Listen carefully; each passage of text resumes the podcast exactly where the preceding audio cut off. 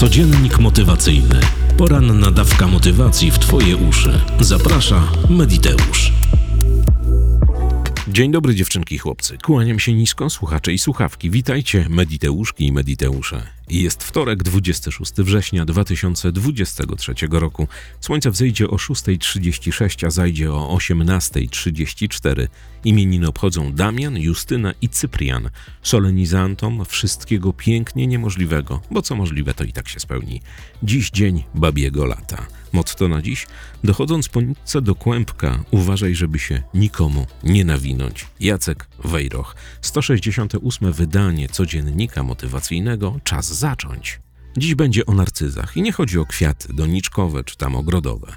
Chodzi o pewien typ ludzi, którzy nazwani zostali narcyzami. Przejawiają narcystyczne zachowania. Z czym to się je? Jak z takim narcyzem przebywać? Jak mu pomóc? Co zrobić, żeby nie dać się usidlić narcyzowi? I co oznacza życie z narcyzem? A może pracujesz w pracy z kimś, kto właśnie narcyzem jest? I jak z nim pracować? Posłuchaj bardzo uważnie. Można bardzo krótko scharakteryzować rys narcyza. Generalnie jest takie przekonanie, że jakby narcyz skoczył ze swojego ego na swoje umiejętności, to by się zabił. Narcyz uwielbia błyszczeć. Narcyz zazwyczaj ma wszechwiedzę. Narcyz uwielbia być zauważany. Narcyz generalnie każdego dnia i pod każdym względem czuje się lepiej, lepiej i lepiej. I nie chodzi tutaj o cytat z Silvy. Narcyz cały czas gardzi innymi ludźmi. Wszyscy ci, którzy są dookoła niego, są wyłącznie po to, aby spełniać jego zachcianki, aby mu pomagać w pracy, aby inspirować się jego zajebistością. Narcyz uwielbia błyszczeć. Narcyz nie bierze pod uwagę Twoich odczuć, Twoich strachów, Twoich lęków, Twoich potrzeb. Narcyz bierze tylko te, które uważa, że są w stanie pomóc jemu w jakikolwiek sposób w nabywaniu blasku, w byciu jeszcze bardziej narcystycznym i jeszcze bardziej, w jego mniemaniu, zajebistym, niż się wydaje wszystkim tym, którzy go znają. Narcyz nigdy nie pracuje. Narcyz powoduje zazwyczaj, żeby inni w większości przypadków pracowali za niego. A jak przychodzi do jakiegoś oceny jakiegoś projektu albo do nagradzania, to oczywiście wszystkie światła muszą być skierowane na narcyza. Narcyz to taki koleś, który zahacza gdzieś w pewnym momencie o chorobę dwubiegunową, bo życie z narcyzem to roller coaster.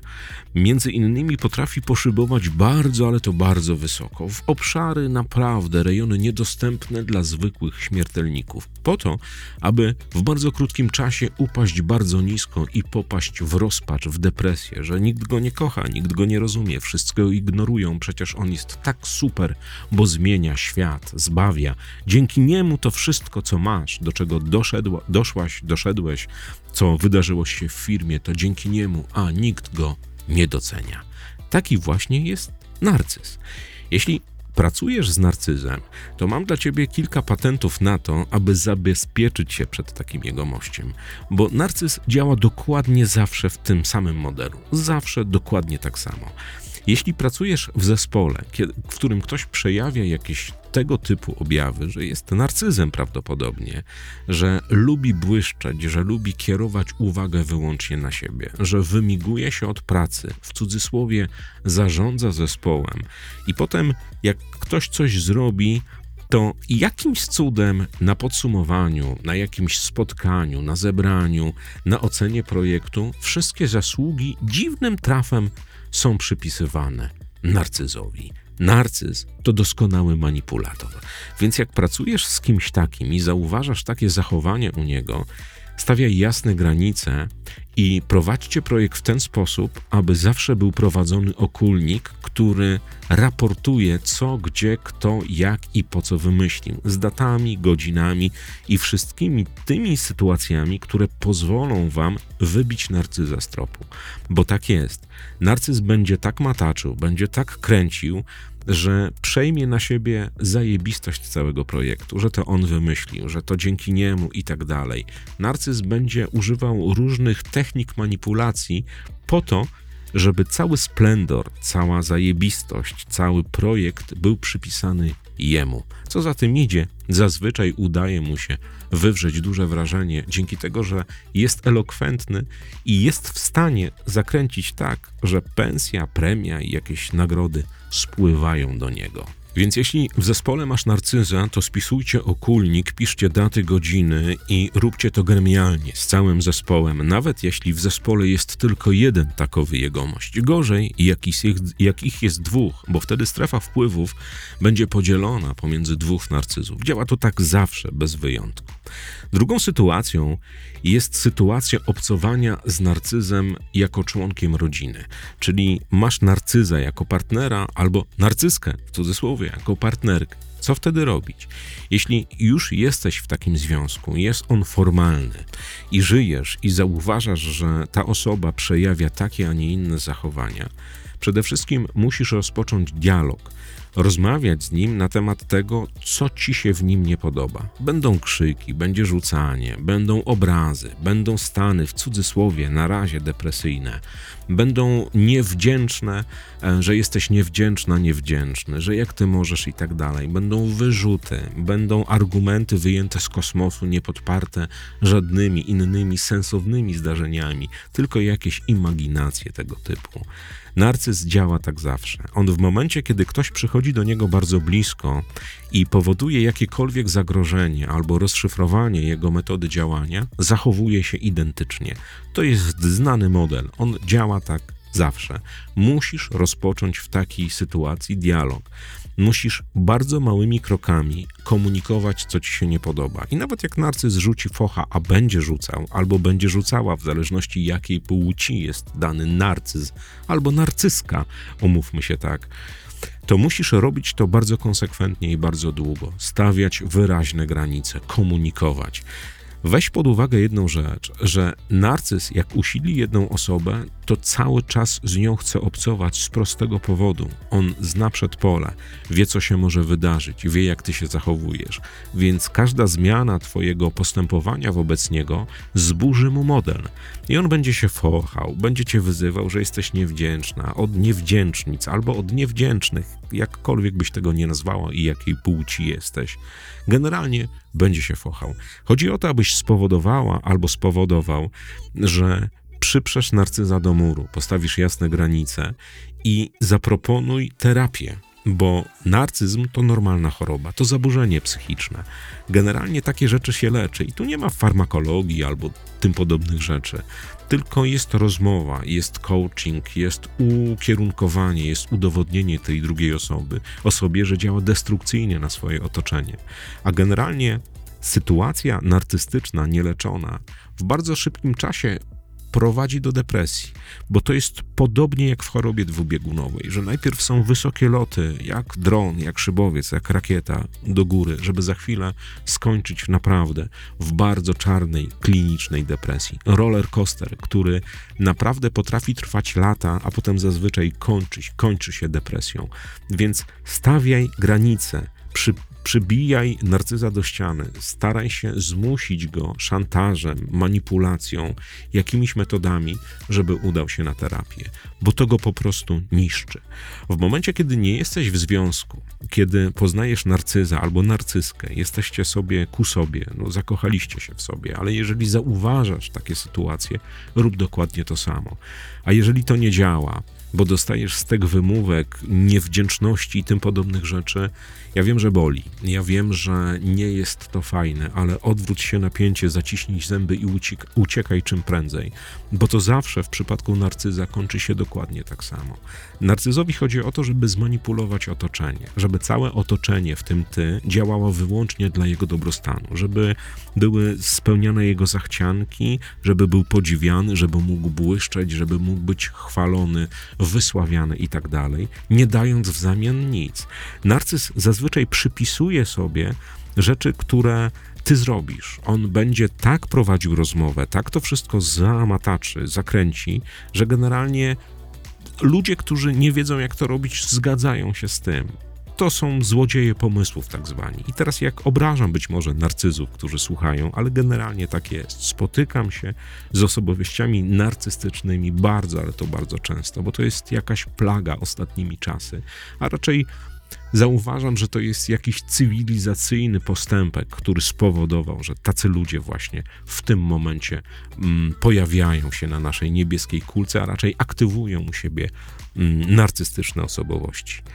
Czym się charakteryzuje taki jegomość? Przede wszystkim nadmierna pewność siebie. To są niezatapialni ludzie, przynajmniej tak im się wydaje. Narcyz cały czas poszukuje swojej własnej wartości. Chce, żeby był informowany o tym, jak jest cudowny, najlepszy na świecie, jak bez niego by się nic nie udało. Wtedy czuje się niesamowicie dobrze, bo cała uwaga jest skupiona na nim.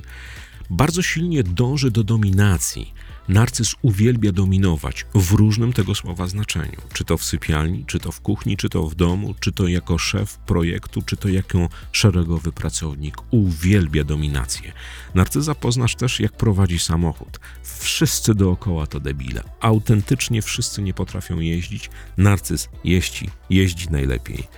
Nie uwzględnia nigdy swoich uczuć we własnych decyzjach. Jeśli podejmuje jakąś decyzję, to ta decyzja ma działać wyłącznie dla jego dobrostanu. Nie ma, że dzieci, że małżonka, że współpracownicy, że teściowie, że rodzina. To jest absolutnie nieważne. Generalnie chodzi mu o to, żeby wyłącznie jemu było dobrze.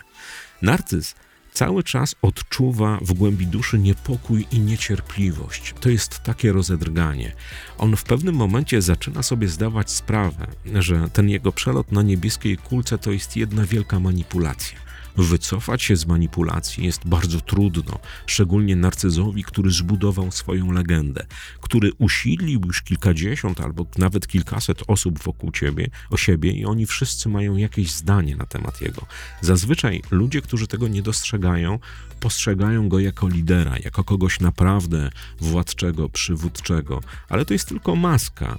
Zauważ, że jeśli przebywasz z narcyzem, czy w domu, czy w pracy, narcyz zawsze tak zakręci rozmową, tak zakręci robotą, poda takie argumenty, że jeśli chodzi o robienie jakichś domowych rzeczy, czy rzeczy w korpo, czy rzeczy w firmie, on nigdy tego nie zrobi. Zrobią za niego inni ludzie. To jest mistrz manipulacji i to w złym tego słowa znaczeniu, bo ta manipulacja, która wynika, dąży tylko do jednego, aby narcyzowi było dobrze. Więc jeśli masz narcyza w swojej okolicy, w swoim domu albo w swojej rodzinie, to staraj się prowadzić tak, tak jak ci powiedziałem, rozmowę, dialog, przypierać go do ściany, wymuszać na nim, żeby się udał na terapię, bo zawsze, ale to zawsze kończy się to depresją, prędzej czy później i to naprawdę stanami ultraklinicznymi. Wiem, przerabiałem temat niejednokrotnie ze swoimi coachi. Jeśli masz narcyza w pracy, to tak jak ci powiedziałem, spisuj, notuj, nagrywaj, najlepiej zespołowo. Nigdy nie pracuj z narcyzem face to face, jeśli to jest możliwe, w duecie, bo narcyz zawsze zakręci tak, że to ty będziesz przegrana, przegrany, a on będzie wygrana, wygrany. Tak jak ci powiedziałem, istnieje przekonanie, istnieją domniemania, że narcyzm jest bardzo blisko, tuż obok choroby dwubiegunowej. A uwierz mi, choroba dwubiegunowa to jedno z poważniejszych psychicznych schorzeń, które dotyka obecnie populację na Ziemi. Więc jeśli u siebie znalazłaś jakieś cechy narcystyczne albo jesteś narcyzem i w jakikolwiek sposób dotarło to do ciebie, co łysy mówi do mikrofonu, udaj się na terapię dla swojego dobra. Ja wiem, że jesteś niezatapialna albo niezatapialny. Ja wiem, że ty wszystko kontrolujesz, ale zdaj sobie sprawę, że to jest dokładnie tak samo jak z nałogiem. Alkoholik, narkoman, seksoholik czy hazardzista też w cudzysłowie wszystko kontroluje. Nigdy, ale to nigdy nie skończyło się to dla niego dobrze. A jeśli jesteś w przestrzeni narcyza, to już wiesz, co robić. Pomóż temu komuś, bo nim nie rządzą zdrowe odczucia, normalne sytuacje. On nie ocenia sytuacji w realny, taki racjonalny sposób, jak to robią zdrowi psychicznie ludzie.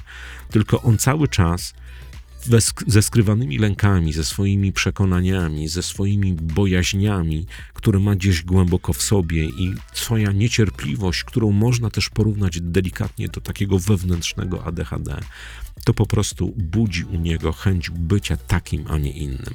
Skąd się bierze narcyzm?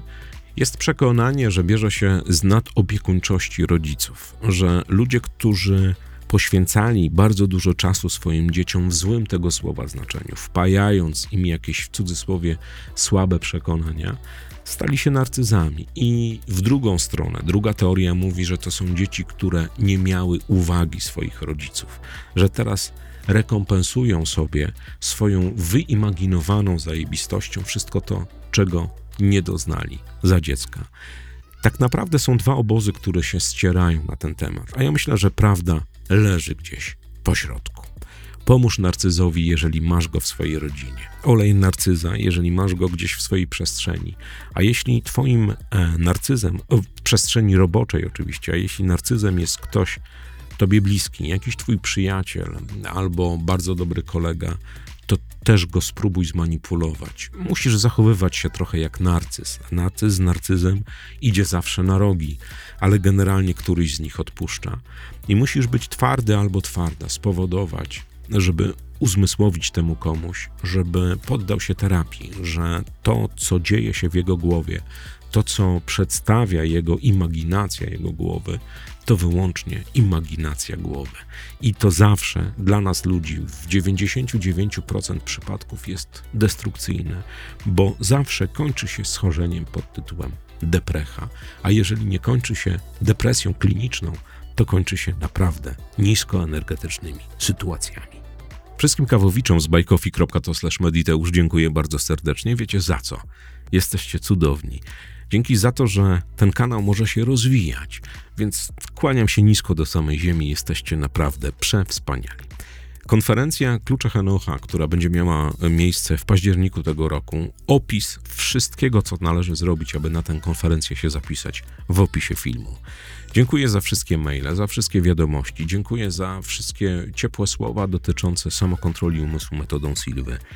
Silva w sporcie się składa, kilka niespodzianek się składa. Małgosia pracuje nad y, kursem, który, nad szkoleniem, nad, które będziemy prowadzić, albo nawet nie, to za duże słowo, nad warsztatem, który będziemy prowadzić wspólnie z Jarkiem Gucem, z Łukaszem Gotowiczem, oczywiście z państwem ratyńskich, ratyńskimi dwudziestego piątego i dwudziestego szóstego listopada roku bieżącego. Nasłuchujcie bardzo, bo na naszych mediach społecznościowych będą informacje, informacje co, gdzie, kiedy. A ja wam mówię do usłyszenia dziś o dwudziestej pierwszej. Zmęczony jestem nieziemsko. Przeczytałem dzisiaj kilkadziesiąt stron durnej komedii i nie chce już mi się gadać. Więc tymczasem do usłyszenia wieczorem. Na razie. Codziennik motywacyjny. Poranna dawka motywacji w twoje uszy. Zaprasza Mediteusz.